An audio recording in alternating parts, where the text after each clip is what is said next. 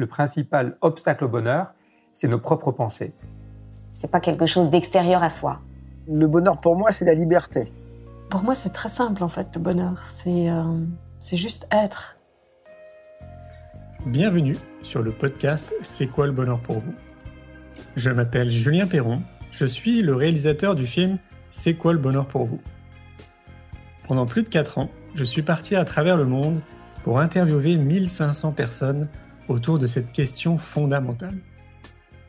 À travers ce podcast, on parlera bien-être, développement personnel et médecine douce. Je vous souhaite un merveilleux voyage sur la route de la connaissance de soi.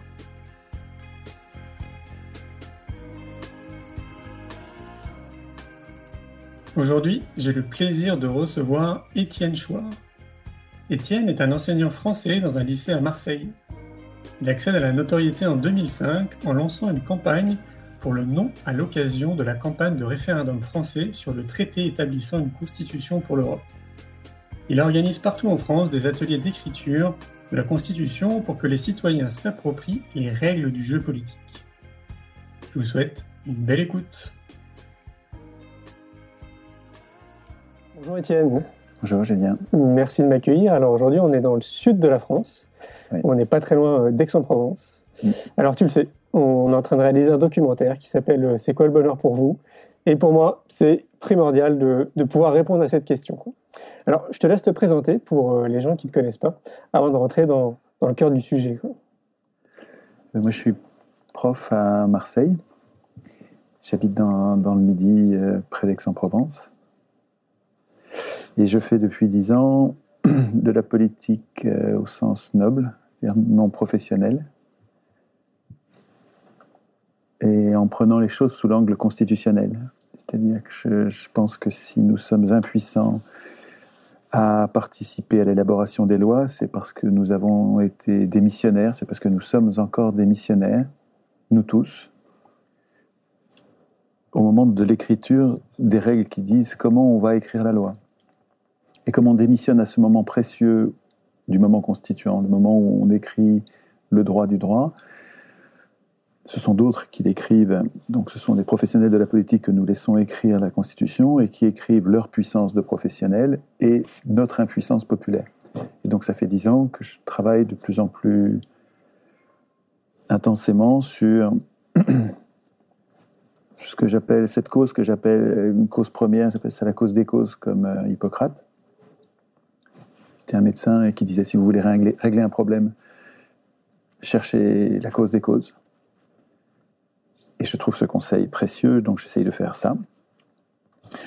À chaque fois que je trouve une, cause en amont d'une cause que j'avais repérée comme une cause importante, j'ai l'impression de progresser. Plus je remonte vers les, causes déterminantes, déterminant les autres, plus j'ai l'impression de trouver une, une piste de solution au problème. Et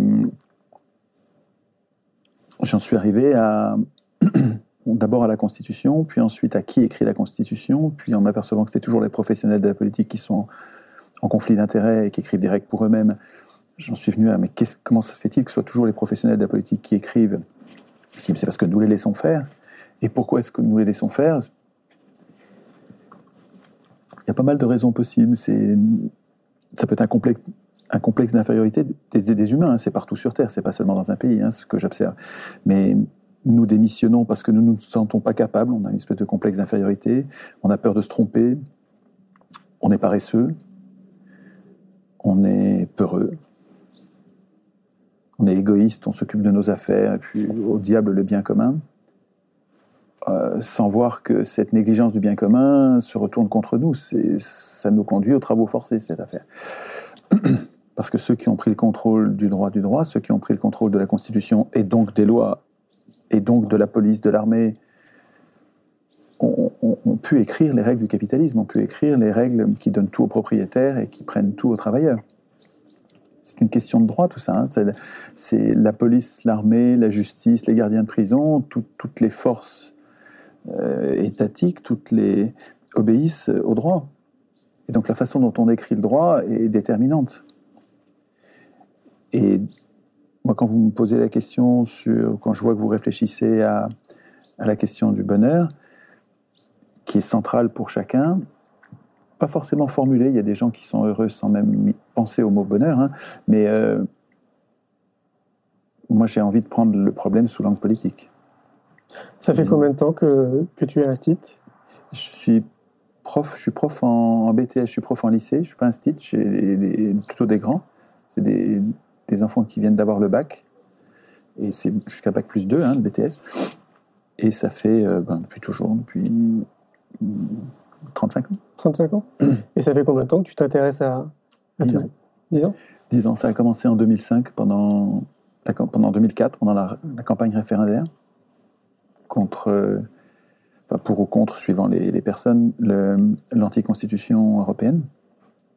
Je l'appelle comme ça parce que c'est pas une constitution, c'est une, une constitution, ça devrait être un texte qui sert à protéger les humains qui se constituent en peuple une multitude se constitue en peuple à travers une espèce de contrat social qu'est la Constitution.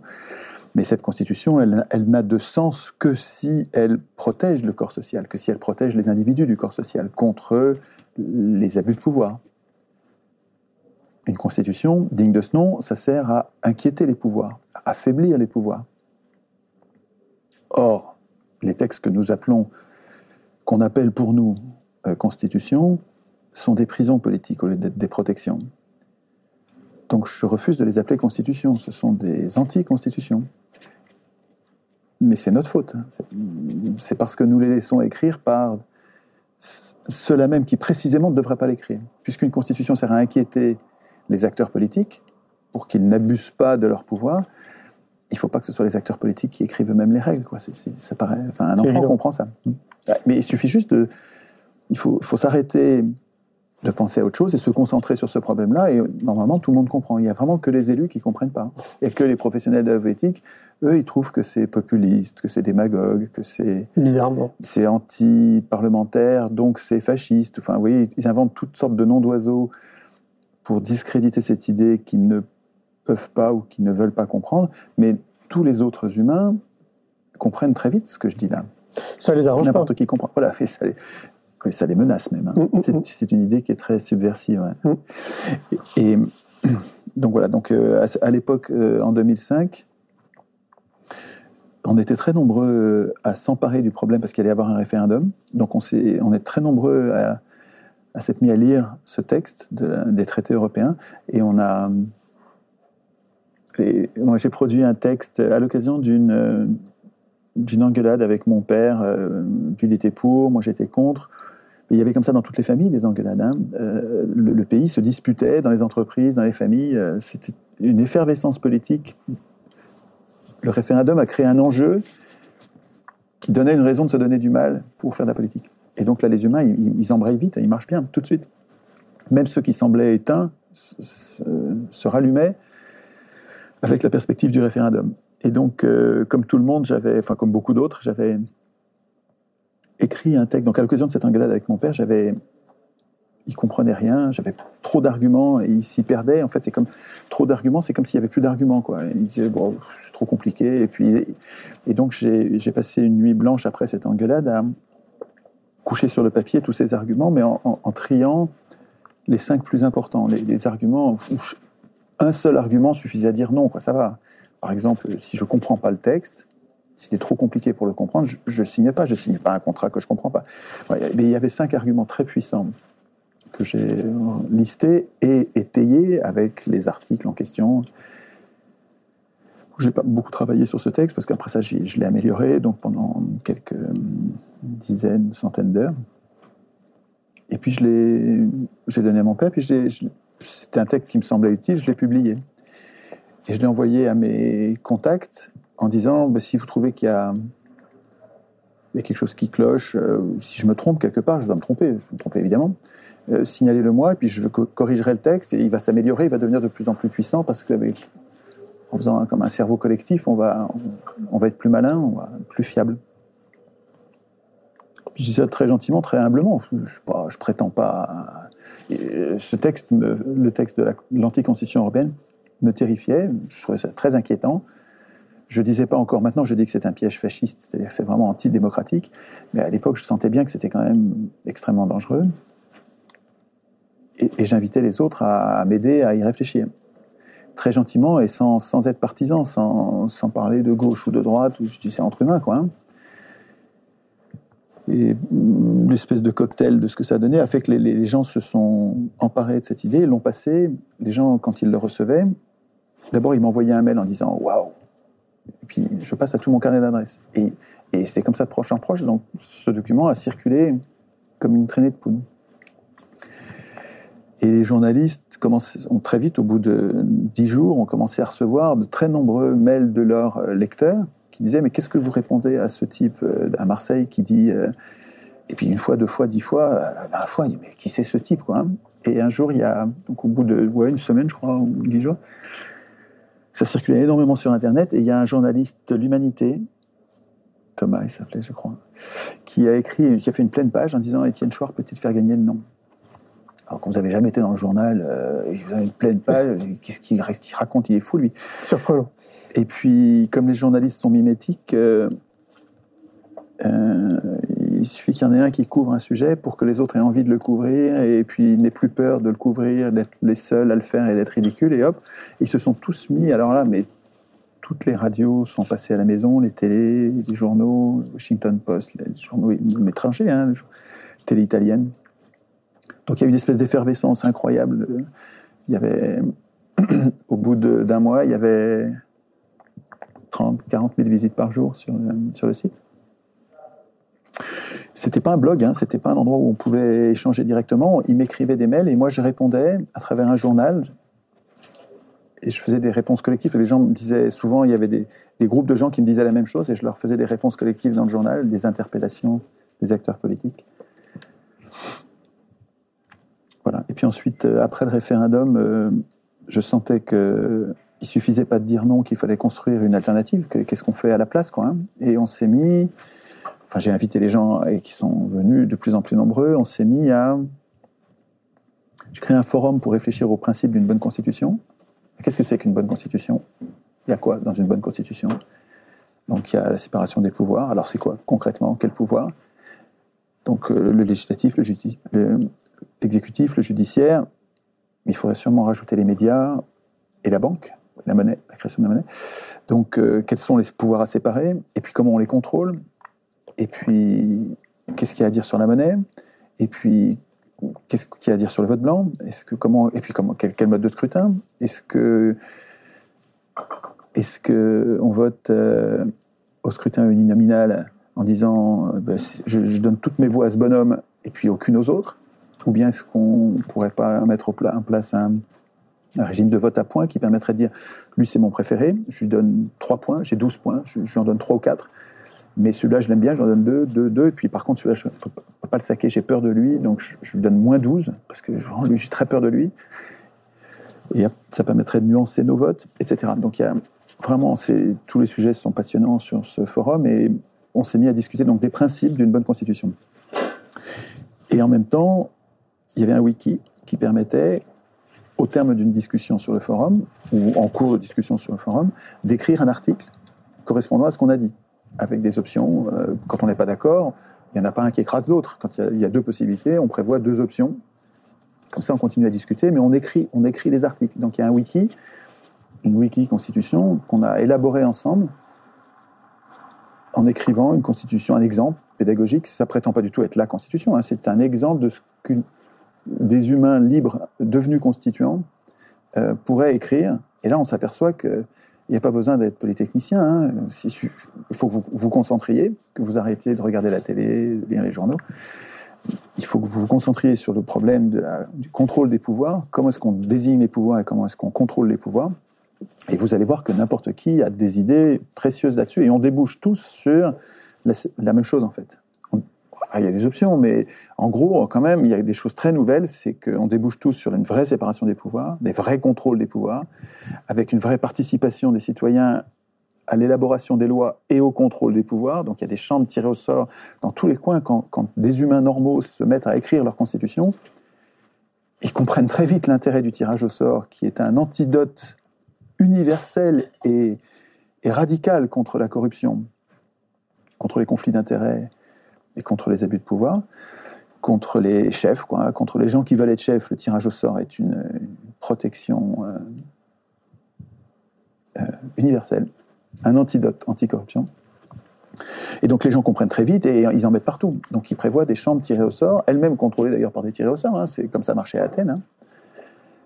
Ça a marché à Athènes pendant 200 ans. hein. Et le résultat pendant 200 ans à Athènes, c'est que les pauvres gouvernent. Et que les riches, euh, bon, ils sont riches, mais ils sont pas, en plus, en plus d'être riches, ils sont pas riches politiquement. Politiquement, il fallait qu'ils subissent la, la loi du plus grand nombre et donc euh, des plus pauvres. Euh, Est-ce qu'on peut considérer que toute cette réflexion, ça t'a amené aussi à réfléchir au bonheur? Bon, pas directement, mais comme je pars, euh, je lis dans, je lis énormément depuis dix ans. Chaque lecture en induit d'autres. Et depuis dix ans, je dois être à 2500 ou 3000 bouquins, donc c'est vraiment un, très très grand nombre de livres qui sont comme un tissu en fait. Chaque, chaque auteur développe une thèse, et tous ces bouquins parlent des pouvoirs, des abus de pouvoir, et, donc d'une certaine façon vraiment du, du malheur qu'il y a à subir les abus de pouvoir et, et la façon dont on peut se protéger institutionnellement. Donc le bonheur, il n'est pas, il n'est pas identifié explicitement dans ce sur quoi je travaille, mais je sens bien qu'il est, partout, un peu comme les Américains dans leur déclaration d'indépendance disent euh, dans leur préambule, qui explique pourquoi on se met ensemble. Et les Américains disent on se met ensemble parce que chaque humain, chaque être humain a droit au bonheur et qu'on va mettre en place ce qui est nécessaire pour le garantir.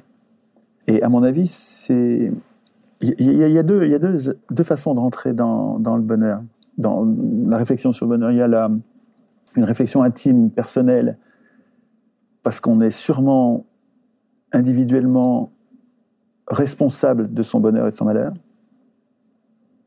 en tout cas co-responsable, de façon très importante, pas anecdotique. On voit bien qu'il y a des gens qui sont qui se débrouillent pour être heureux tout le temps. C'est-à-dire qu'en fait, ils, sous-dimensionnent les problèmes, ils les relativisent, ils relativisent tout. C'est pas, c'est pas si grave, voilà. Et puis ils passent dessus, ils passent l'éponge à tout le temps. Et puis quand il y a, quand il y a quelque chose qui est bien, ils le surdimensionnent. C'est-à-dire que c'est la méthode Coué, quoi. hein. Ils s'occupent de leur bonheur activement, quoi, pour être, pour pas être malheureux. On fait tous ça plus ou moins. C'est-à-dire que on voit que dans les pays pauvres, quand on leur demande, ils sont heureux. Pourtant, ils sont dans le dénuement total. Nous dirions, enfin, il n'y a pas, de conditions plus malheureuses, pas- du tout. Ils sont très heureux. D'une part parce que euh, tout le monde est, ils sont tous dans le même état. Ça, c'est important.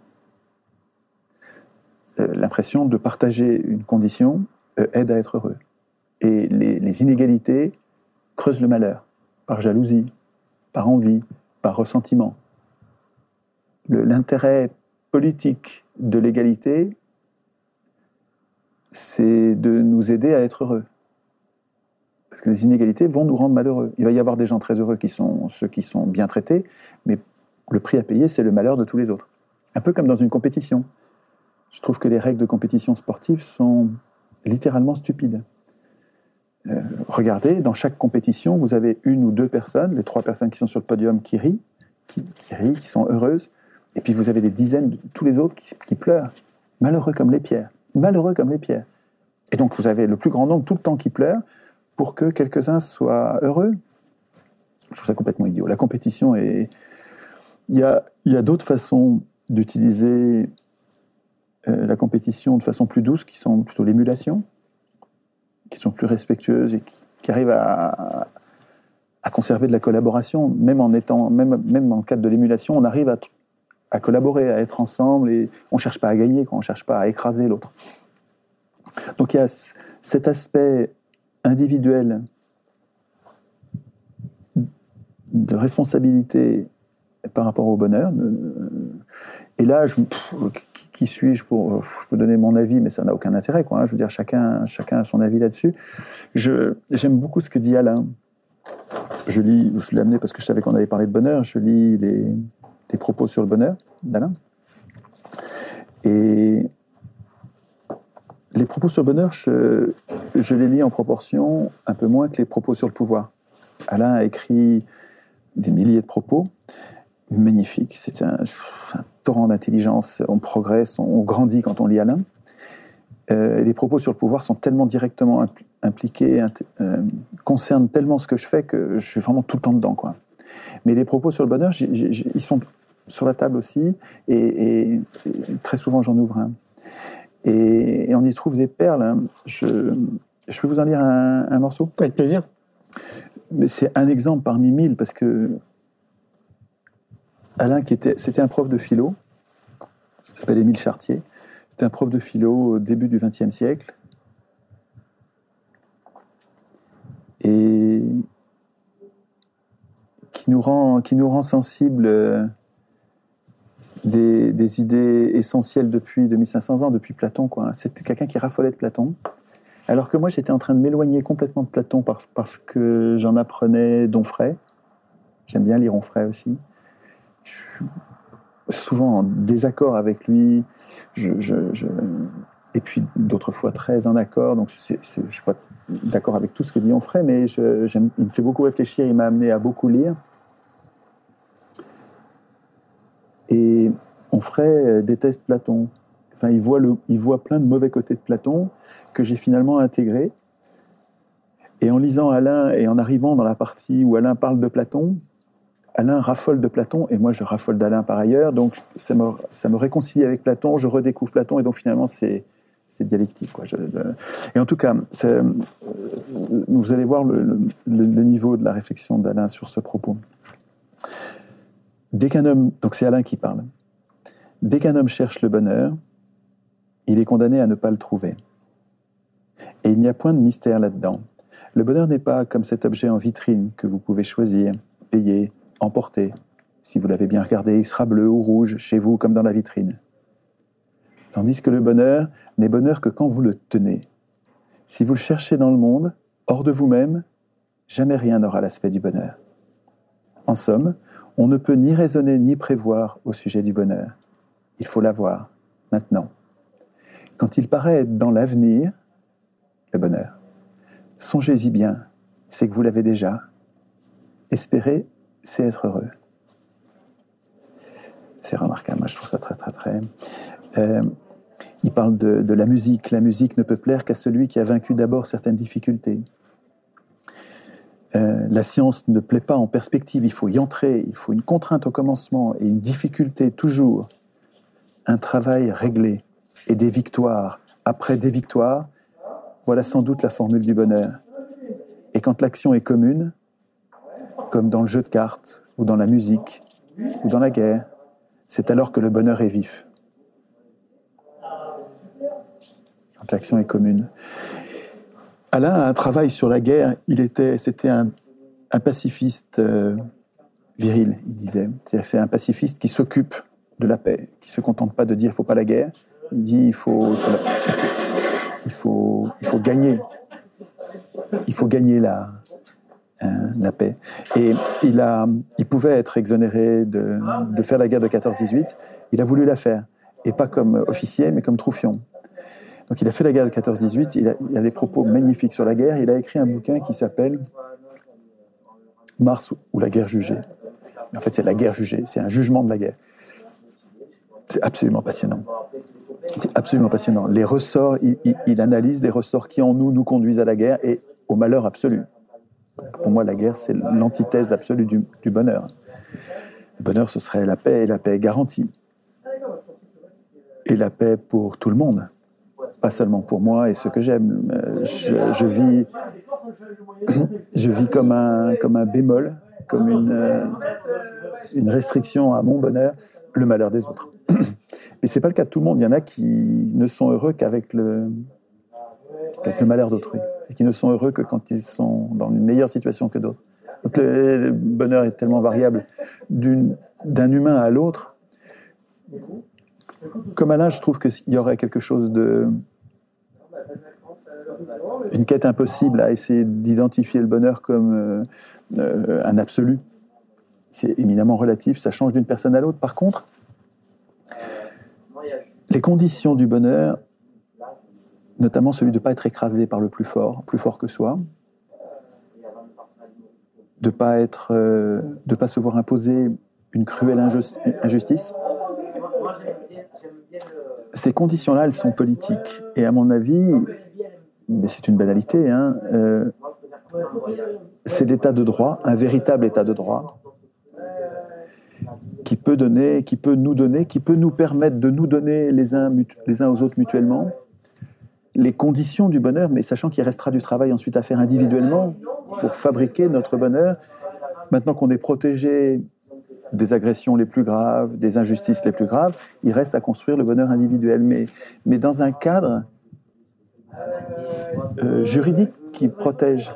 À mon avis, il y a les deux aspects, et l'aspect politique est celui qui m'intéresse le plus. C'est euh, pour l'instant, nous ne sommes pas dans un état de droit.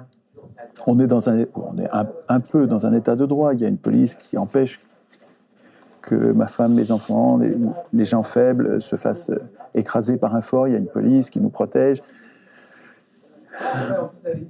Mais il est quand même complètement dévoyé par les riches. L'état de droit, là, il est. Depuis 200 ans, depuis 1789, il est capté par les marchands. Les marchands, en se donnant la possibilité, en prenant le, le droit d'écrire la Constitution, c'est ça qui s'est passé en 89. Hein. En 76, aux États-Unis, un siècle avant en, Angleterre et en 89 en France, c'est un mouvement de captation du pouvoir politique et du pouvoir, à commencer par le pouvoir constituant, par les marchands, les grands marchands et les banquiers. Les banquiers qui soutenaient Napoléon. Hein. C'est les banquiers comme Pergaud, les banquiers suisses, qui voulaient qu'on leur donne la Banque de France, de France, mais qui est une institution privée, qui a un nom qui ressemble au public, mais qui est une institution privée créée par Napoléon pour ses maîtres. Ses maîtres, c'était les banquiers qu'il avait financés, qu'il avait portés au pouvoir, qui avaient intrigué pour que les obstacles sautent autour de lui. Napoléon, c'était le sabre des banquiers. Et ce qui s'est passé, c'est que les, banquiers, c'est les, les, plus grands marchands. Hein. Parmi les humains qui font du commerce, les, marchands émergent et puis deviennent de plus en plus riches. À force d'être riches, ils ne savent plus quoi faire de leur pognon et ils prêtent leur pognon contre un intérêt et ils font du pognon avec le pognon et ils deviennent de plus en plus riches. C'est exponentiel.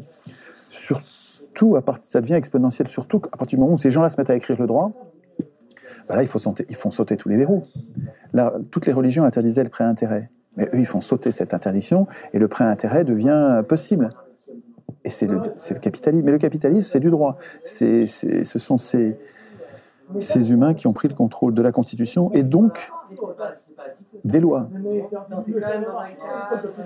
C'est majeur, ça. Hein et donc, il est, maintenant, aujourd'hui, on voit bien que le droit est, surtout au service des riches et en partie, au, service des pauvres, mais euh, c'est très, très discutable et améliorable. Hein donc, euh, je pense que les conditions du bonheur seraient très, du bonheur général, partout sur Terre, seraient très améliorées si les humains prenaient en, arrêtaient de démissionner, prenaient en charge le processus constituant. Un peu. Fassent des ateliers pour s'entraîner un peu à qu'est-ce que c'est qu'une constitution, qu'est-ce qu'il doit y avoir dans une constitution, comment je peux dire que cette constitution est mauvaise parce qu'il y manque la définition de la monnaie, le, le, rôle du peuple pour contrôler les acteurs politiques et les, et, les virer dès qu'on n'est pas content. Euh, il, y a quelques caractéristiques qui permettent de dire ça c'est une vraie constitution. Est-ce qu'il y a un référendum d'initiative populaire? Est-ce que le peuple de sa propre initiative peut dire moi je veux ça ou ça je ne le veux pas, je le refuse? Est-ce qu'un peuple est-ce que ce peuple, dans cette constitution-là, peut de sa propre initiative changer la constitution ou révoquer un acteur qu'il considère corrompu ou, malveillant? Euh, Donc il y, a, quelques critères assez objectifs qui permettent de dire ça, c'est une constitution digne de ce nom. Et ça, c'est une, une anti-constitution, c'est pas une vraie, c'est un fake. Et les humains gagneraient dans une espèce de quête du bonheur le mieux partagé possible en prenant leurs problèmes, qui les gênent pour être heureux, en prenant leurs problèmes à la racine, qui est leur démission. Et donc en faisant des ateliers pour s'entraîner et ne plus être démissionnaire. Quand je fais un atelier constituant, je m'en occupe, je deviens moi-même apte un jour s'il le faut, à écrire une meilleure constitution ou à participer à l'amélioration d'une constitution.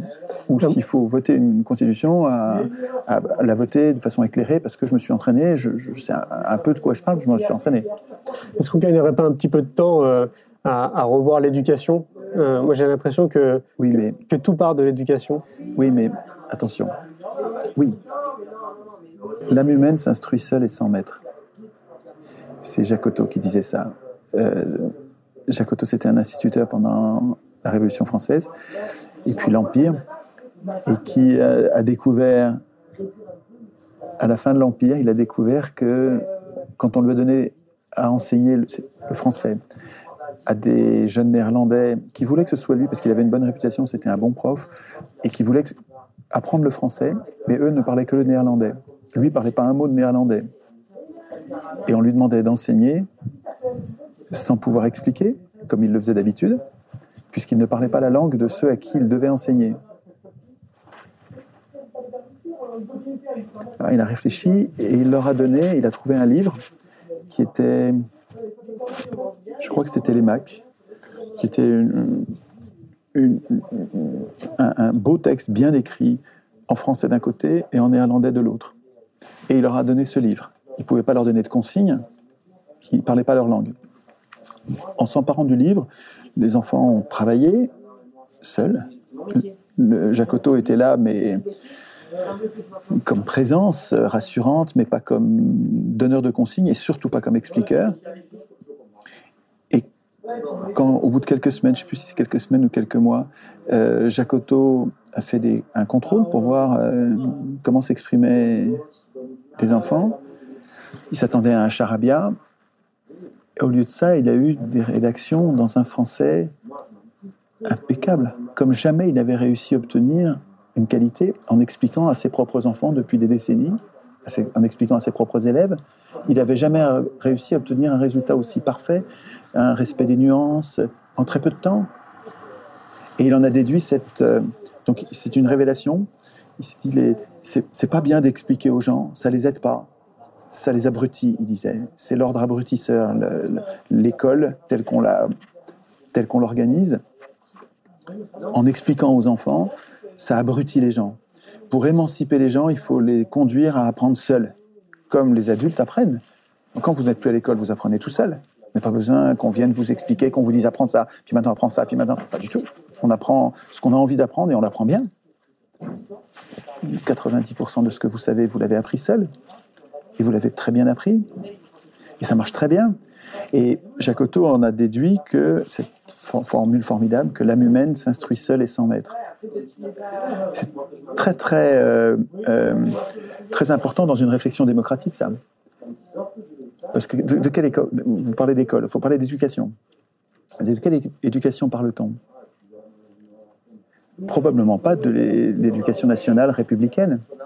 Quand vous lisez les, les, les instructions euh, qu'on donnait aux instituteurs pendant la Troisième République, 19e siècle, les instructions, c'était des consignes de- d'enseignement de la soumission, de la résignation, de l'obéissance. L'école était faite pour que les, petits, les petits, les enfants de pauvres apprennent à le respect de l'ordre social, le respect des hiérarchies sociales.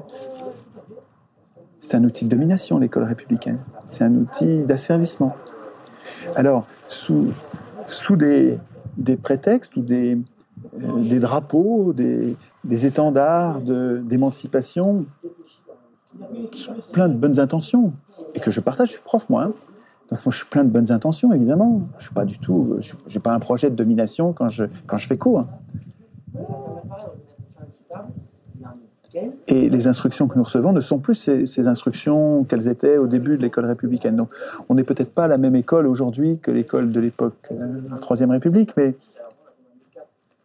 il y a quand même quelque chose d'infantilisant dans notre façon. Je parle de moi aussi. Hein, je ne me mets pas en juge euh, euh, qui serait là à condamner les autres. Je m'observe moi-même. hein. Il y a dans notre façon d'enseigner, quand le prof parle et que les enfants se taisent, taisez-vous. Je parle. Il y a là quelque chose d'infantilisant, quelque chose qui enferme l'enfant dans son enfance. Donc l'éducation qui me séduit le plus en ce moment, c'est l'éducation populaire. C'est-à-dire que nous nous formons entre nous. Un jour, c'est moi qui vais vous apprendre quelque chose. Mais demain, c'est vous qui allez m'apprendre quelque chose. Les rôles changent tout le temps. Il n'y en a pas un qui est prof à vie et l'autre qui est élève à vie. Euh, à mon avis, l'éducation la plus émancipante, elle est, elle est populaire, avec euh, euh, une, une, méfiance, une prudence par rapport à ceux qui veulent être profs, à ceux qui veulent être celui qui donne tout le temps les leçons. De la même manière qu'il faut se méfier de ceux qui exercent le pouvoir et qui veulent être ceux qui exercent tout le temps le pouvoir. Il faut que le pouvoir tourne et probablement aussi en matière d'éducation. On, on dirait que la seule éducation qui vaille, ou au moins c'est l'éducation populaire, c'est-à-dire une éducation qui soit respectueuse de, de celui qui apprend, ou celui qui apprend est demandeur, et où celui qui, qui, qui, qui dit ce qu'il sait ou qui passe un message n'est pas toujours le même. On change de rôle. Il n'y en a pas un qui est toujours le prof et puis l'autre qui est toujours l'élève. Il faut que ça change, il faut que ça tourne. En fait, euh, si on veut se respecter mutuellement et si on veut s'émanciper vraiment, il faut qu'on soit très tôt, très tôt, peut-être des 5 ans, 6 ans, un, un, passeur, un prof. À 5 ans, on peut déjà être en train d'expliquer à un enfant, un autre copain de 4 ans, quelque chose.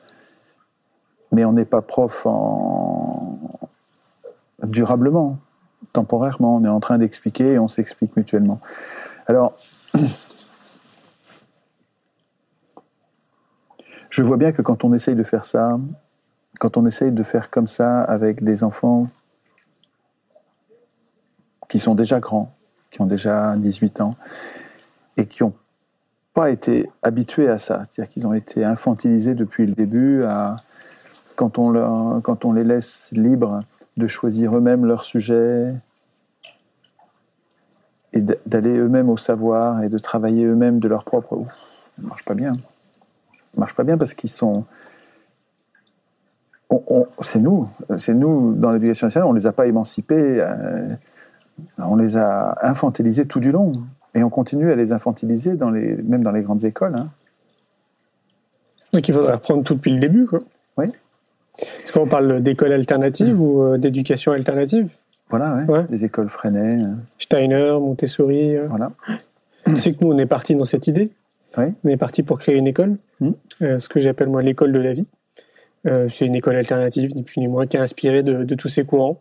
Parce que, comme je te disais en amont, je suis convaincu que bah, tout part de l'éducation. Si on veut euh, changer de paradigme ou faire en sorte que les choses avancent peut-être dans le bon sens, mais il faudrait donner une définition à bon sens. Je crois que vraiment tout part de l'éducation. Donc, euh, Oui, mais on pourrait. Le tyran le dit aussi. attention. Le tyran dit la même chose. Et, et même certains tyrans très bien intentionnés, des tyrans qui veulent le bien, le bien, le bien du monde, et qui pourtant sont tyranniques et aliénants. Et ils se disent aussi, tout passe par l'éducation. Donc on, on trouve le même problème qu'avec les pouvoirs. Il y a un risque d'abus de pouvoir euh, dans l'éducation aussi. Ça dépend du porteur de projet. Quoi. Ouais, je ne sais pas s'il faut qu'il y ait un porteur de projet, justement. J'ai l'impression que la... En tout cas, ce qui nous protégerait des abus de pouvoir, c'est la rotation des charges. T'entends quoi par là? Que ce soit pas toujours le même qu'est le pouvoir, que ça tourne très vite. Des mandats courts, non renouvelables. La déprofessionnalisation de la politique. Et, et, à mon avis, une, une condition ou un, un rouage essentiel de notre euh, émancipation. Et c'est la même chose avec les profs, je pense. La déprofessionnalisation de l'enseignement, des porteurs de projets, que chacun puisse être porteur de projet tout le temps, à n'importe quel moment, chacun son tour. si vous êtes dans la, dans la nature, vous voyez, une forêt n'a pas de chef. Il n'y a pas un porteur de projet dans la forêt. Chacun joue son rôle. euh, Il y a vraiment dans la réflexion qui s'appelle l'holacratie, je crois, une réflexion sur la gestion des organismes complexes comme une forêt ou un organisme vivant avec toutes ces cellules qui n'ont pas de chef et qui pourtant travaillent harmonieusement en s'informant sur ce que font les autres, mais en étant autonomes, en ayant leur, liberté d'agir. Il y a un travail passionnant de un gars qui s'appelle Frédéric Laloux, que vous pourrez, je ne sais pas si en, en montage vous pourrez mettre une incrustation sur, euh, ou un lien vers euh, une conférence qui s'appelle Reinventing Organizations, où il explique, et il a fait un bouquin qui maintenant est en français, ça il faut vraiment que j'en parle, il faut que je fasse un billet là-dessus, parce que c'est... Enfin, le bouquin est en français. Et c'est un gars qui a bossé, Frédéric Laloux, c'est un gars qui a bossé sur une trentaine de cas d'entreprise, et plus particulièrement sur une douzaine, vraiment il a beaucoup travaillé, de, d'entreprises euh, dont le chef a décidé, alors parce que dans un monde comme le nôtre qui est très hiérarchique et où les chefs sont partout, il faut que ce soit un chef qui prenne cette décision-là. Mais où- dans ces entreprises-là, le chef a décidé qu'il n'y aurait plus de chef. Donc il n'y a plus d'encadrement. Un peu comme au Canada, non? Alors, il y en a dans tous les pays. Les, les exemples de ces entreprises, il en trouve euh, un peu partout sur Terre. Des petites, des grandes. un- tous les statuts, elles font tout de l'argent, elles sont toutes profitables, elles, sont toutes, elles fonctionnent bien. Et il n'y a absolument pas de chef. Il n'y a pas de cadre. Ça m'étonne pas. ouais. Le- chacun fixe son salaire. C'est marrant parce que c'est contre-intuitif. On se dirait, une entreprise où chacun fixe son salaire, les gens vont exagérer. Ben non, ça se passe pas comme ça. Les gens sont raisonnables. Les gens sont raisonnables. Parce qu'ils sont sous le regard des autres. hein. Alors, il y a, y a y a quelques conditions qu'il qu'il explique et qui sont passionnantes. Je vous invite à regarder ça. Euh, parmi les conditions, il y a l'obligation pour chaque cellule de ce corps social, qu'est l'entreprise vue sous le- l'angle holacratique, je crois qu'on dit comme ça. Une des conditions, c'est que avant de prendre une décision, la, cellule qui prend la décision, l'humain qui prend la décision, en parle aux autres et connaît leur réponse. Même si c'est une réponse de refus de désaccord. Si les autres ne sont pas d'accord, il peut le faire quand même. C'est pas les autres qui décident, c'est lui qui va décider. Mais il a comme obligation de savoir, de s'enquérir, de chercher à savoir ce que pensent les autres. Ce que font toutes nos cellules. Nos, nos cellules s'informent les unes les autres et ça suffit. Question de bon suffit. sens. Et hum, c'est- ça donne plein d'idées, évidemment, sur l'organisation politique. hein.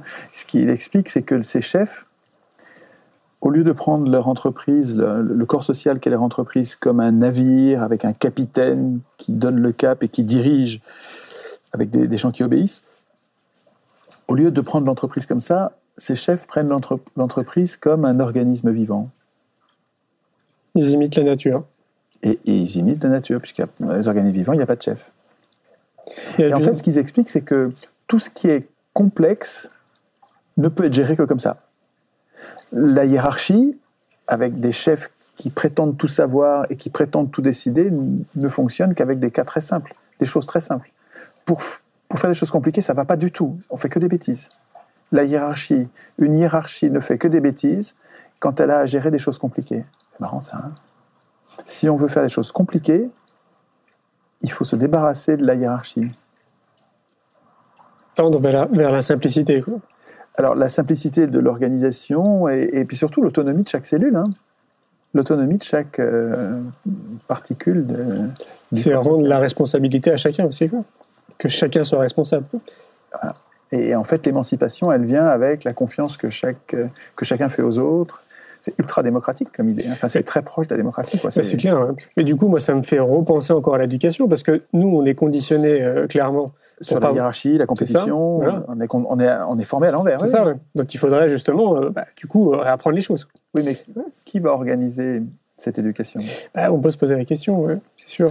À mon avis, ce qu'on fait là, sur la, ce qu'on fait sur la l'organisation politique, donc sur la démocratie, sur le processus constituant, ce qu'on fait, les ateliers constituants, où nous nous apprenons les uns les autres mutuellement, en nous respectant mutuellement. Il n'y en a pas un qui sait et l'autre qui ne savent pas, et les autres qui ne savent pas, et puis c'est toujours les mêmes. C'est très.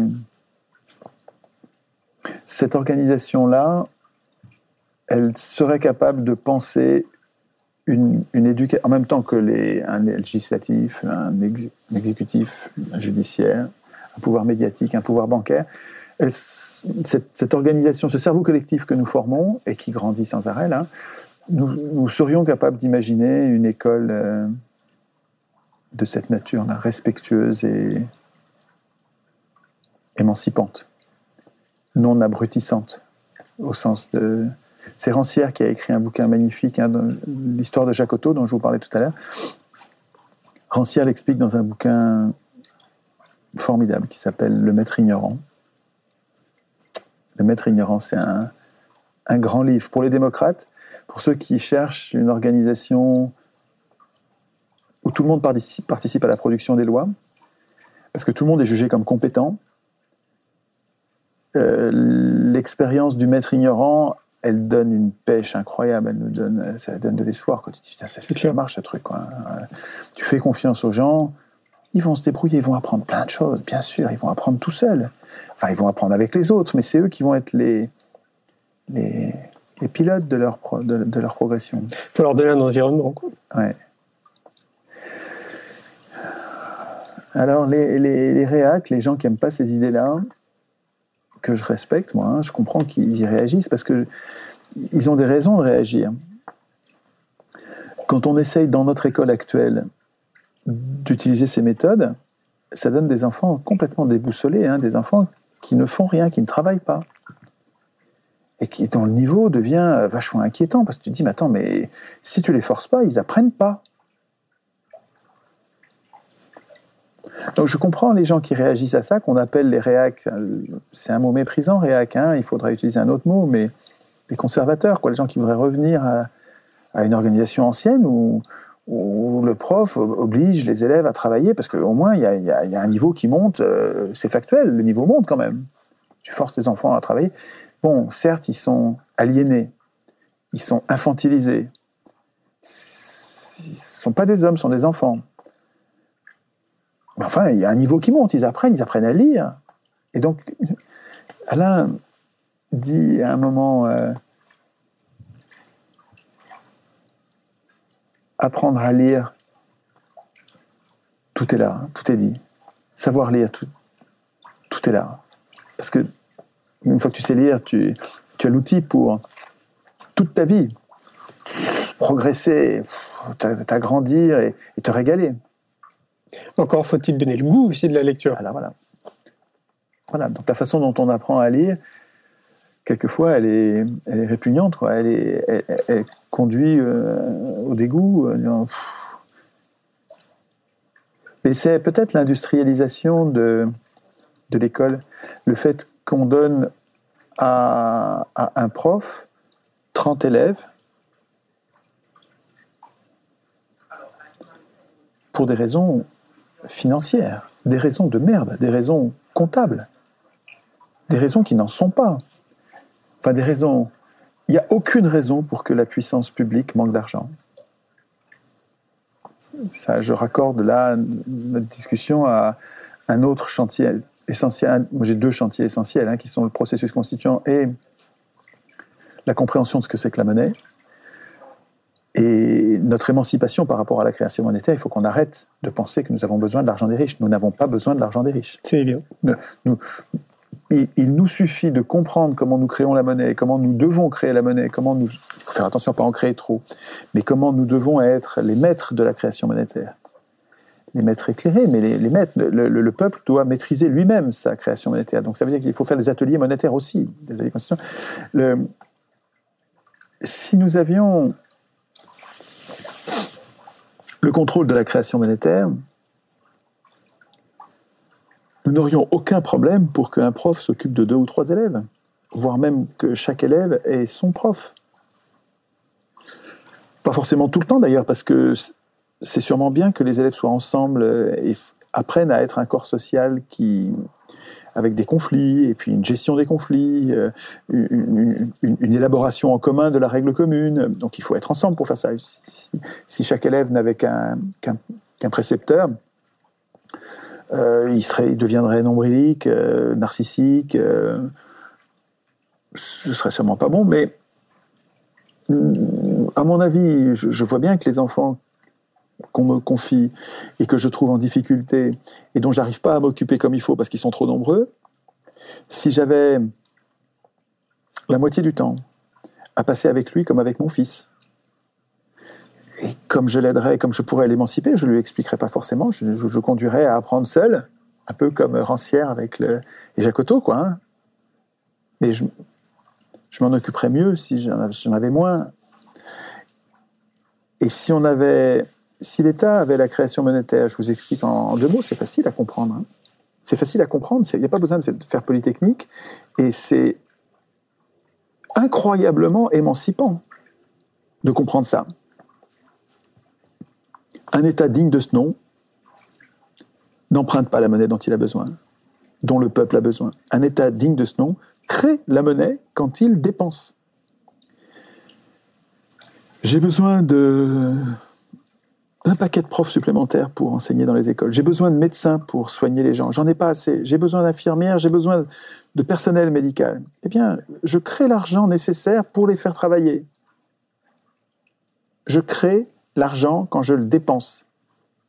Moi, État, moi. Mais l'État, c'est nous, hein, il faut comprendre, c'est notre.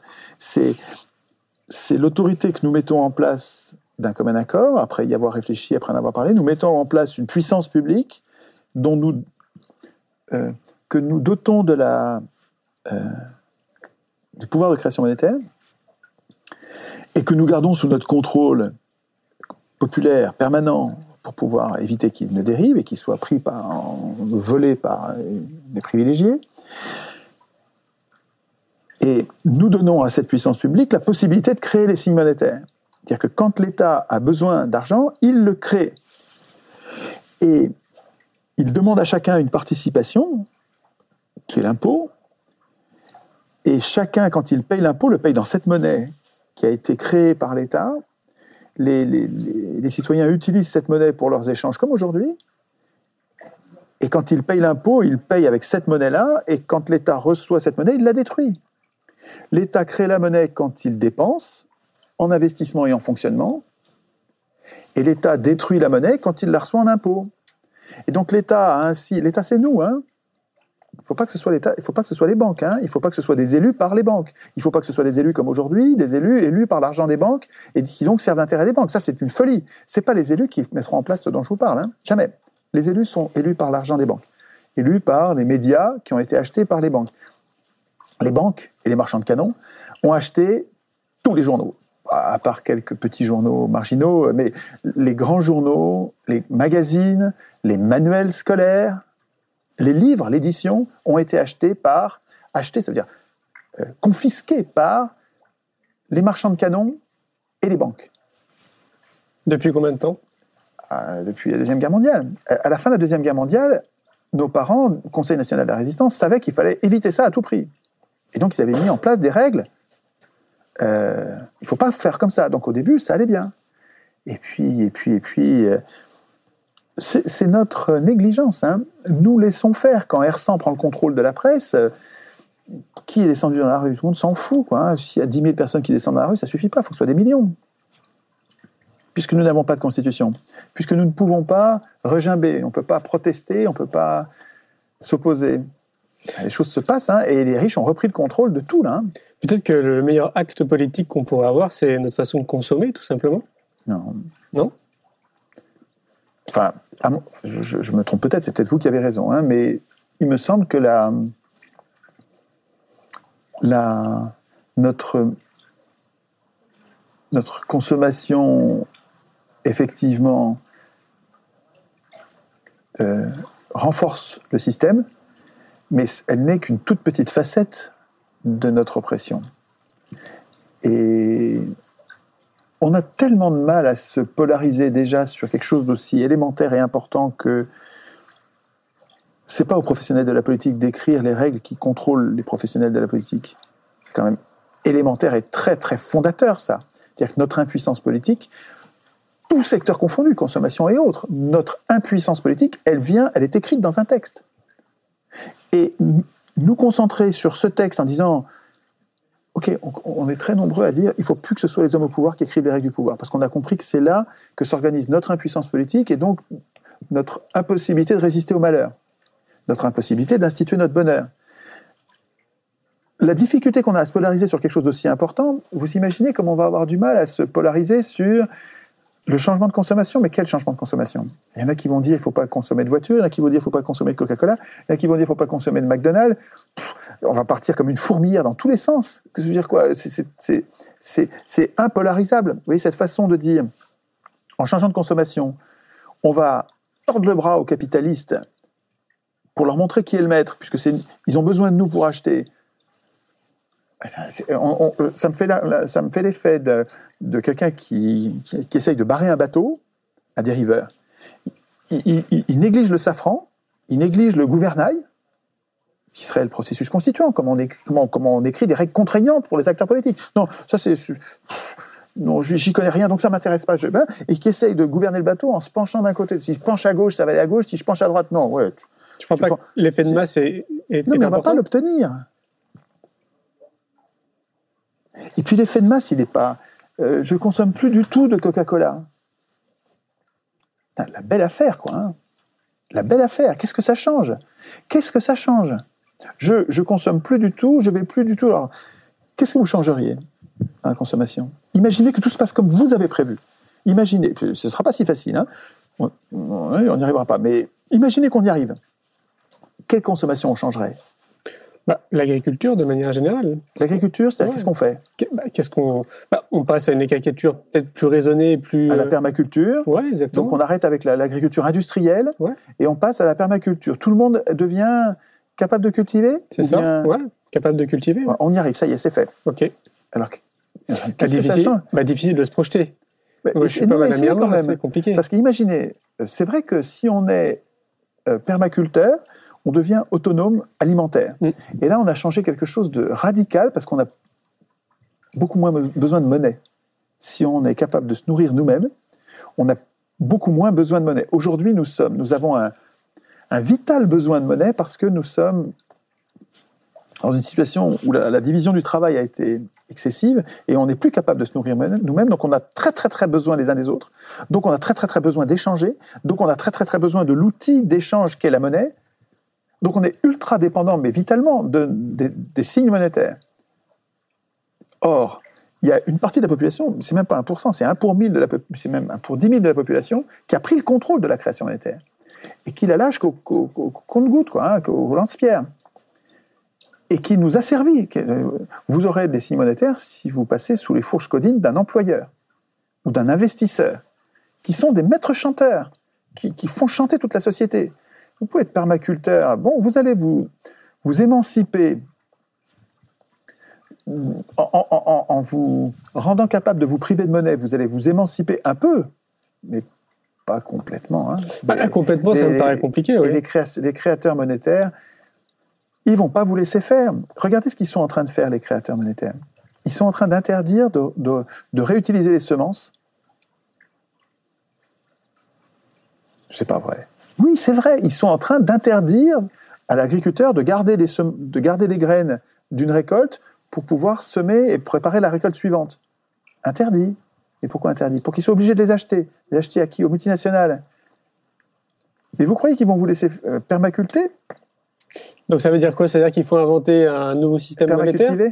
Hein? Un nouveau système monétaire, une monnaie euh, Alternative? Alors les monnaies locales, elles sont très très précieuses parce qu'elles nous permettent de... C'est un outil pédagogique pour comprendre que ah, la vache, ça change tout. Parce qu'une commune qui s'empare de la création monétaire, il faut regarder euh, le, bouquin de Deruder, Philippe Deruder, euh, les, monnaies locales, pourquoi, comment, quelque chose comme ça. Euh, un petit bouquin chez Yves Michel, formidable bouquin. Euh, formidable bouquin. Il explique la monnaie magnifiquement. Et il, arrive à une, une pureté de l'explication de ce que c'est que la monnaie et ce que ça devrait être. Dans 30 pages, là, des petites pages, hein, c'est magnifique. Et puis après, il explique les différentes expériences de monnaie locale, les principales expériences de monnaie locale. Ah la vache, c'est, passionnant. Vous avez l'expérience de Schwannenkirchen, l'expérience de Vorgl. C'est, des histoires vraies. Vous avez une commune qui, au fond, au fond du pétrin, de la détresse, 60% de chômage, les commerçants ne, ne travaillent plus, il n'y a plus d'argent. Il y a plein de gens qui sont prêts à travailler. Il y a plein de gens qui ont plein de besoins. Il y a plein de gens qui sont prêts à, se donner du mal, mais on n'a pas d'argent. Et la commune se met en tête de, bam, on va créer la monnaie. Et créer de la monnaie, des bouts de papier, des signes monétaires qui servent à payer l'impôt. Comme je vous disais. Donc je, je paye le cantonnier, je paye l'instituteur, je paye le gendarme avec les signes monétaires que je crée, moi, maire, maire de la commune, je, je crée l'argent nécessaire. Les commerçants accepteront s'ils acceptent, s'ils n'acceptent pas, ils n'acceptent pas, ils font ce qu'ils veulent. Mais c'est cet argent-là que je prends pour, tout- pour l'impôt. L'impôt, euh, je, on le, perçois avec cette, monnaie-là. Il y a des commerçants qui jouent le jeu, d'autres qui ne jouent pas le jeu. Et ceux qui jouent le jeu, tout de suite, l'activité reprend. Et ceux qui jouent pas le jeu, ils voient bien que le- les autres sont en train de, de revivre et ils rejoignent le jeu. Et en quelques semaines, le chômage disparaît parce que l'É- l'État qui s'est doté de cette puissance, écoutez bien, un État qui est digne de ce nom et qui est donc euh, euh, maître de la création monétaire, écoutez bien, il est employeur en dernier ressort. Il est capable, puisqu'il crée la monnaie, il est capable d'employer tous ceux qui n'ont pas de boulot. Il n'a pas besoin d'aller chercher l'argent des riches, il n'a pas besoin d'aller le voler, d'aller le voler aux gens, il n'a pas besoin de, de, de quémander, il n'a pas besoin de payer un intérêt en l'empruntant. C'est une folie d'emprunter l'argent aux riches et de leur payer un intérêt au lieu de le prendre en impôt. Mais qui sont les traîtres qui ont accepté cette démission du pouvoir euh, politique? Et donc les expériences, de l'expérience de Vorgl par exemple, ou Worgl, je ne sais pas comment on dit, euh, moi, elle, est- bouleversante. C'est bouleversant. Quand tu, lis ça, tu dis, putain, putain, mais il faut s'en occuper de ce truc-là. Tu as une expérience pratique où tout, s'éclaire. Tu comprends quand tu vois comme c'est libérant tous ces gens qui étaient en train de crever faute d'argent. Alors que c'est si simple, une puissance publique digne de ce nom. Ah, pas une puissance publique démissionnaire ou qui obéit aux banques, qui sont des gredins. Euh, une puissance publique digne de ce nom, c'est-à-dire qui a compris que si elle veut s'appeler puissance publique, il faut qu'elle ait la création monétaire. Sinon, elle se fout du monde. Voilà. Eh ben, euh, il suffit que le maire ait compris ça pour qu'il fasse le bonheur de. enfin, c'est pas qu'il fait pas le bonheur, il rend possible le bonheur de la commune. Parce que les gens étaient euh, euh, crevaient du, manque de l'outil d'échange. Mais qu- quand le maire crée la monnaie, ah, fais attention, il ne faut pas qu'il en crée trop. Hein. Ok, on sait ça, il n'en créera pas trop, il crée ce qu'il faut. Il en crée jusqu'à ce que le chômage ait disparu. Cocagne Donc c'est l'une des solutions. à mon avis, c'est majeur. Le, le, fait que les humains se réapproprient le, fait politique, l'action politique, la décision politique au plus haut niveau, c'est-à-dire au niveau constituant, mais ensuite donc au niveau législatif. Parce qu'un peuple qui, reprend l'écriture de la Constitution, il reprend le contrôle du législatif, parce qu'il va mettre des, chambres tirées au sort qui permettent de contrôler le législateur, le gouvernement, euh, les juges, les médias et la monnaie. Il se donne le moyen, avec des chambres tirées au sort, de garder le contrôle de ses, de ses pouvoirs. Et avec le référendum initiative populaire, il devient lui-même législateur quand il le souhaite. Donc un peuple qui s'est réapproprié le politique, il va se réapproprier, mais parce que quand on en parle, on en parle tout de suite. Il va se réapproprier l'outil de, de prospérité qu'est la création monétaire. Gage de liberté. Et, alors, c'est une condition nécessaire et non suffisante. Nécessaire pour la liberté. La liberté, après, elle se protège, elle se garantit hein, à mon avis, un état de droit. Mais un état de droit dans lequel les peuples sont législateurs. Le suffrage universel, ça devrait être un homme, une voix pour voter les lois, pas pour désigner des maîtres. Ce qu'on nous impose depuis 200 ans sous le nom de démocratie, mais qui est un nom fallacieux, qui est une antidémocratie dans laquelle le peuple n'a pas de pouvoir. Il ne faut pas appeler ça démocratie, sinon, sinon on n'arrive pas à dire ce que je veux, c'est la démocratie, puisque le mot est mis à l'envers. C'est vachement malin de le mettre à l'envers. C'est une ruse orwellienne, quoi. Hein, enfin, Big Brotherienne. La, démocratie, dans une démocratie digne de ce nom, les citoyens votent les lois. Ils n'abandonnent pas leur droit de voter les lois à des maîtres. Il faut, que les choses éteignent. Enfin, si on appelle démocratie le régime dans lequel nous élisons des maîtres qui vont tout voter à notre place, ben on est plus bête, on est bête, bête, bête, bête, quoi. Hein. Mais c'est notre faute, on est con. Ouais, puis mort au con, quoi. Dans, dans, la nature, euh, euh, mort au con, quoi. Hein. Je veux dire, si on est bête, euh, ben, les banquiers gagneront. Voilà, les banquiers, ils ont compris, ils écrivent la monnaie. Hein. Alors, ils écrivent la constitution. Ça, ils produisent la monnaie. Ça, je vais te dire, ça, c'est le constat. Mais quelles seraient les, les, les solutions? Parce que j'imagine qu'il y, a des solutions. Alors bon, il y a peut-être la monnaie locale, peut-être une éducation différente. Moi, j'ai l'impression, en t'écoutant, que ces deux leviers euh, pourraient nous permettre euh, de tendre vers peut-être plus de bonheur, euh, si on peut raccrocher ça au bonheur. Est-ce que tu penses qu'il y a aurait autre chose à, mettre en place pour pour que la population soit peut-être ouais tendre vers plus de, de, bonheur, plus de liberté vous vous souvenez de ce que je vous ai lu tout à l'heure. Le bonheur, c'est d'espérer. Espérer, c'est déjà être heureux. C'est fort ça. Hein c'est, c'est pas suffisant à mon avis, parce que le gars qui est dans qui est dans sa prison, qui a été, qui est dans un régime tyrannique, dans lequel c'est pas un état de droit, et, ou qui subit une injustice épouvantable et qu'on force à travailler, travailler tous les jours à la mine. Et il y en a plein dans le monde. Hein. Dans le monde, c'est le lot commun. Hein. Ces gens-là, tu leur dis le bonheur, c'est d'espérer. Euh, faut pas se foutre du monde quand même. Hein. Donc ça suffit pas. Le bonheur, c'est d'espérer, ça va bien pour la quête individuelle, l'organisation individuelle, où je suis responsable moi-même de mon propre bonheur ou de mon malheur, si je tourne les choses en mal. Euh, si je vois les choses de façon positive, je, suis co-constructeur de mon bonheur. Je, suis responsable de mon bonheur. Mais tout ça n'est jouable, possible, acceptable, euh, décent que dans le cadre d'un état de droit. Quoi, hein. Il faut quand même garantir un état de droit dans lequel le fort ne peut pas jeter en prison celui qui lui, résiste ou qui, refuse de travailler pour lui en, abandonnant les fruits de son travail. Il ne faut pas que le riche puisse asservir le, le pauvre. Et c'est un état de droit qui protège ça. Et à mon avis, donc, le, le bonheur, mais le bonheur du plus grand nombre, moi je pense au bonheur de l'humanité, hein, et des animaux d'ailleurs, hein, parce que les animaux méritent d'être protégés comme les autres faibles, comme les humains faibles, hein, nous sommes des animaux, et je vois les autres animaux comme euh, des victimes euh, terrifiantes de notre euh, anthropo, de notre vision anthropocentrée. Je veux dire, on, est, on, on, ne voit que nous comme si nous étions le, les seuls êtres vivants et les autres sont bons à être mangés. Ça fout les jetons, ça. Hein, je veux dire, enfin, je, je, comme Simone Veil, comme euh, des tas de penseurs, je trouve que la, nous, nous, nous, maltraitons les hommes parce que nous maltraitons les animaux. C'est-à-dire avec les animaux, on apprend une cruauté qui nous servira ensuite à maltraiter les hommes. Tout comme avec Donc, la nature. Ouais. Et surtout les animaux sensibles. Hein. C'est surtout les animaux sensibles, moi, qui me soucie. Euh, bon, il y a des limites à trouver parce que c'est vrai que les moustiques ou les je sais pas, est-ce qu'on protège tous les êtres vivants Je sais pas. Bon, mais l'émancipation politique et le bonheur du plus grand nombre passe par, à mon avis,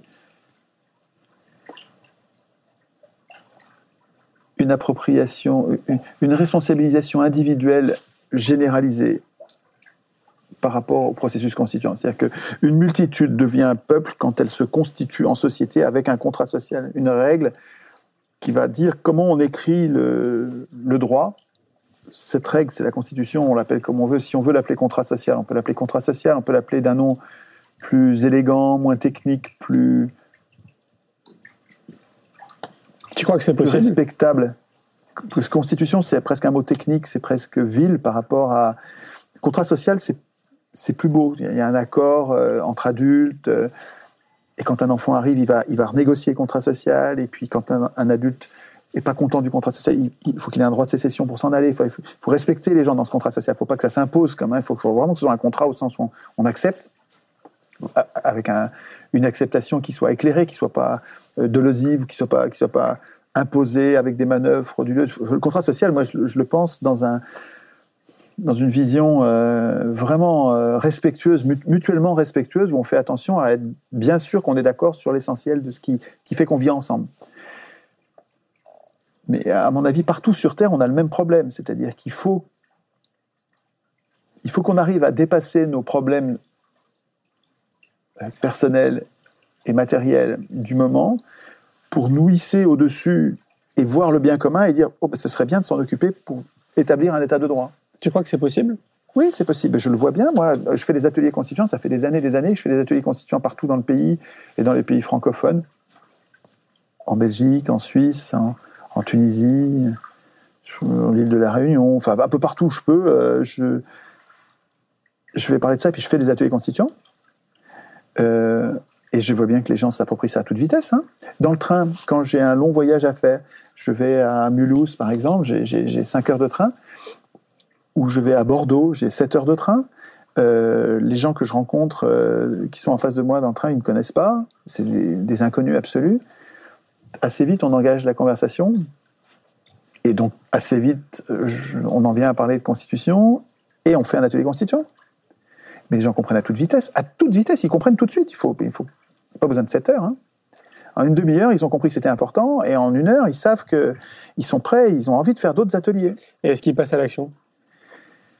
Alors, à quelle action Bah, à, que- à quelle action Euh, Ce qu'il faudrait faire, à mon avis, et qu'ils ne font pas, et j'essaye de comprendre pourquoi, j'essaye de de trouver une solution, une parade, c'est qu'ils ne sont pas assez. Et je suis peut-être injuste quand je dis ça, parce que euh, ils le font peut-être et je suis pas au courant. Mais il me semble qu'ils ne. Les gens qui ont compris ce que je dis là ne font pas assez d'ateliers constituants avec leurs voisins, avec leurs collègues de travail, avec leurs parents, leurs enfants, tu vois, pour emmener d'autres, pour être contagieux. Parce que tout ça ne fonctionnera que si on est très nombreux. Si on n'est qu'une poignée, je sais pas, si on est un million, à avoir compris que c'est pas aux hommes au pouvoir d'écrire les règles du pouvoir, c'est très insuffisant. Un million de personnes qui veulent imposer à 80 millions de personnes, euh, ça va, ça va être un, un bain de sang. On, on pourra pas, il faudra, il faut pas l'imposer.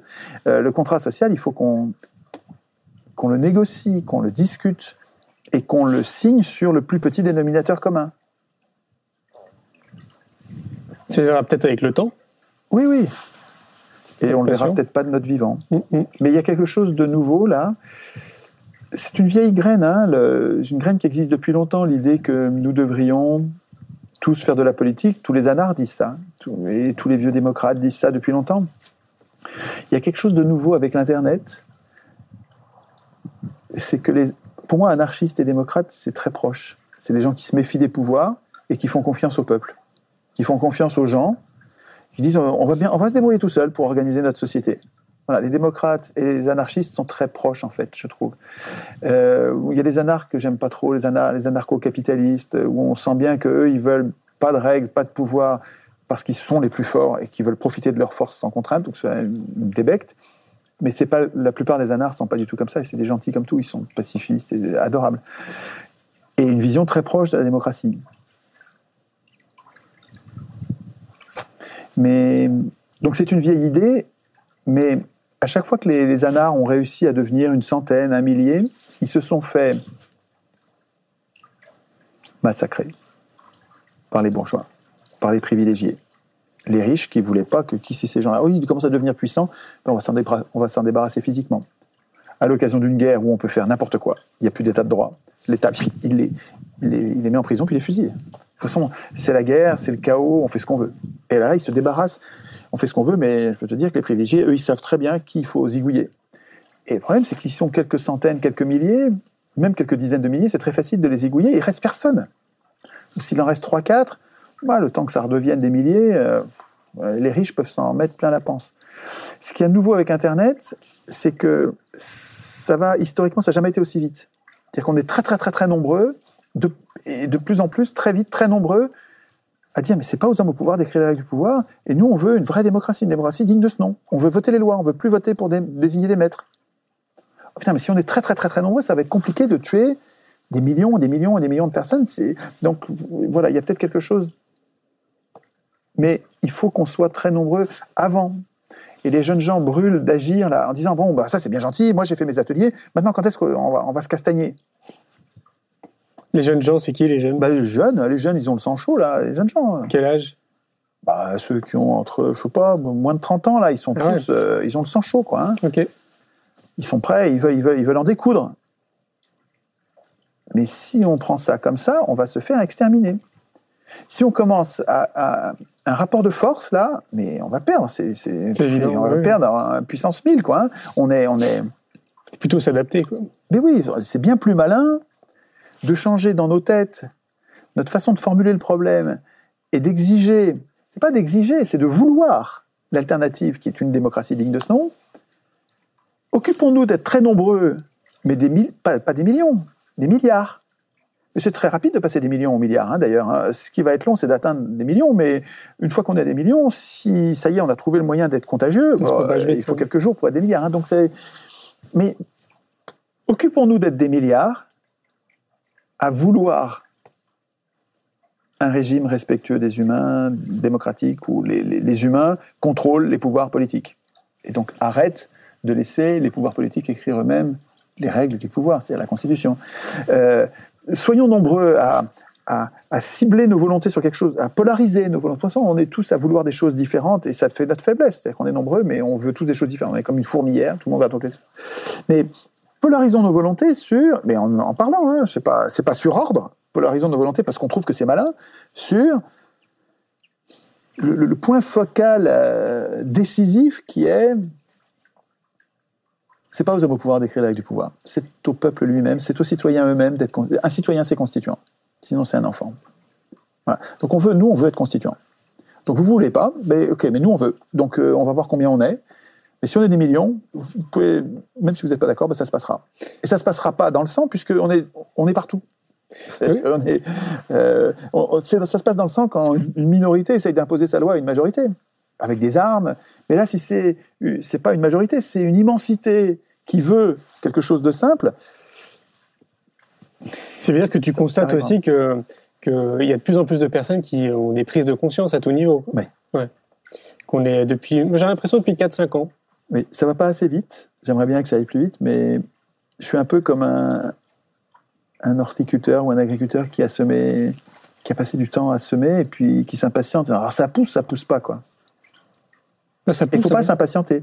C'est-à-dire que quand tu plantes ta graine, euh, bon, faut mettre un peu d'eau de temps en temps, faut revenir, réexpliquer, euh, répondre à des objections, mettre un peu d'eau, dire vous pensez à vous en occuper, voilà.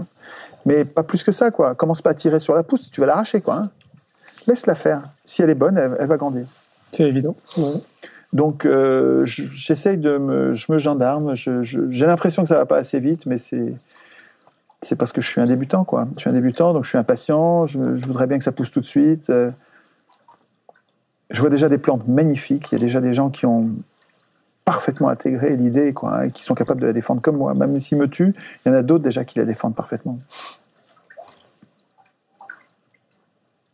Alors, s'il y avait une, une citation que qu'on devrait retenir euh, derrière tout ça, ce serait laquelle? Toi qui lis Sur le bonheur, Ouais. Il y en a quelques-unes, mais qui sont presque toutes euh, d'Alain. Hum, Le secret de l'action, c'est commencer.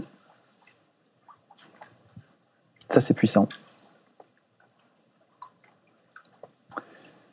Il y a cette phrase que, que j'ai formulée moi-même, mais que ça fait dix ans que je la, je la creuse et je crois qu'elle est, elle est puissante. C'est pas aux hommes au pouvoir d'écrire les règles du pouvoir.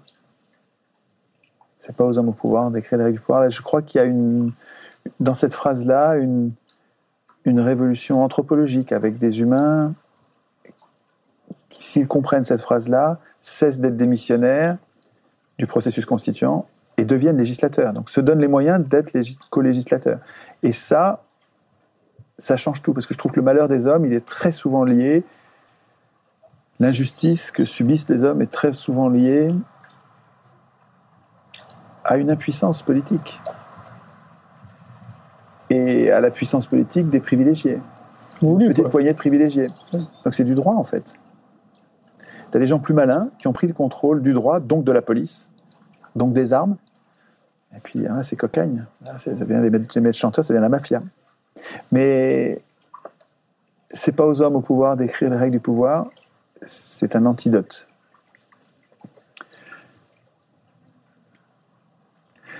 Euh, Il y a une autre phrase d'Alain que je trouve euh, extrêmement éclairante. C'est trois toutes petites phrases. La première phrase d'Alain, et elles se suivent dans, dans un propos. Le, trait, donc je, je dis de mémoire, mais au mot près. Le trait le plus visible de l'homme juste est de ne point vouloir du tout gouverner les autres, et de seulement se gouverner lui-même. Cela décide tout. Autant dire que les pires gouverneront. Là, il y a la prison du gouvernement représentatif. Si on donne le pouvoir à ceux qui le veulent, les pires gouverneront. La solution, l'antidote, c'est de tirer au sort ceux qui ont le pouvoir. Ne plus donner le pouvoir à ceux qui le veulent. Ne plus donner le pouvoir à ceux qui le veulent. On le sait depuis Platon. Il ne faut pas donner le pouvoir à ceux qui le veulent.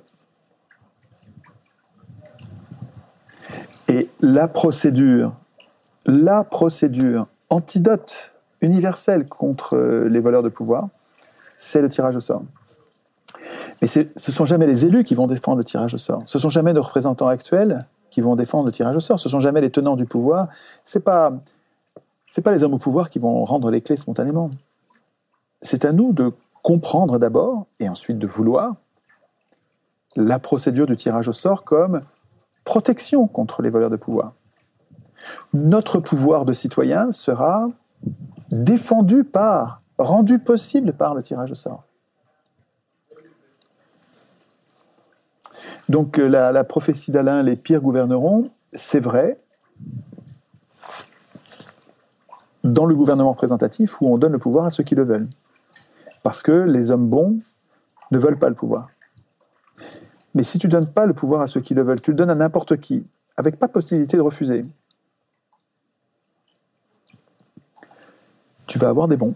Tu vas avoir des gens honnêtes, des gens dévoués. Tu vas avoir des gens normaux qui qui, auraient jamais été candidats. Et qui, s'ils pouvaient refuser, auraient refusé. Mais ils ne peuvent pas refuser. Il faut le faire. Comme tu fais, comme tu rends un service, tu fais ton service militaire, euh, il faut le faire. Bon, voilà, tu le fais. Eh ben, tu vas avoir des gens bien meilleurs. Et c'est à nous de le vouloir. Merci Étienne. Merci à vous. Un grand merci pour votre écoute. J'espère que vous avez passé un bon moment avec nous. Je vous invite à prolonger l'expérience en regardant mon film C'est quoi le bonheur pour vous? Vous le trouverez assez facilement sur YouTube. Si vous souhaitez ancrer davantage les choses, nous avons créé le jeu de cartes C'est quoi le bonheur pour vous qui vous permettra de mieux vous connaître et de mieux connaître les gens avec lesquels vous allez jouer de manière ludique et bienveillante. Vous me retrouverez assez facilement sur les réseaux sociaux si vous souhaitez qu'on échange en direct. Et merci de nous laisser des messages ou des avis, des commentaires. Ça fait vraiment plaisir et je prendrai une grande joie à vous répondre. En attendant, je vous souhaite une très belle route et je vous retrouve maintenant la semaine prochaine pour un nouvel épisode du podcast C'est quoi le bonheur pour vous?